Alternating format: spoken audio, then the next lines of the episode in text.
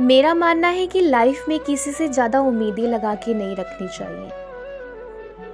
क्योंकि ये दुनिया ना किसी की नहीं है। इस दुनिया में कोई किसी का हमदर्द नहीं होता। लाश को शमशान में रख कर अपने ही लोग पूछते हैं कि और कितना वक्त लगेगा।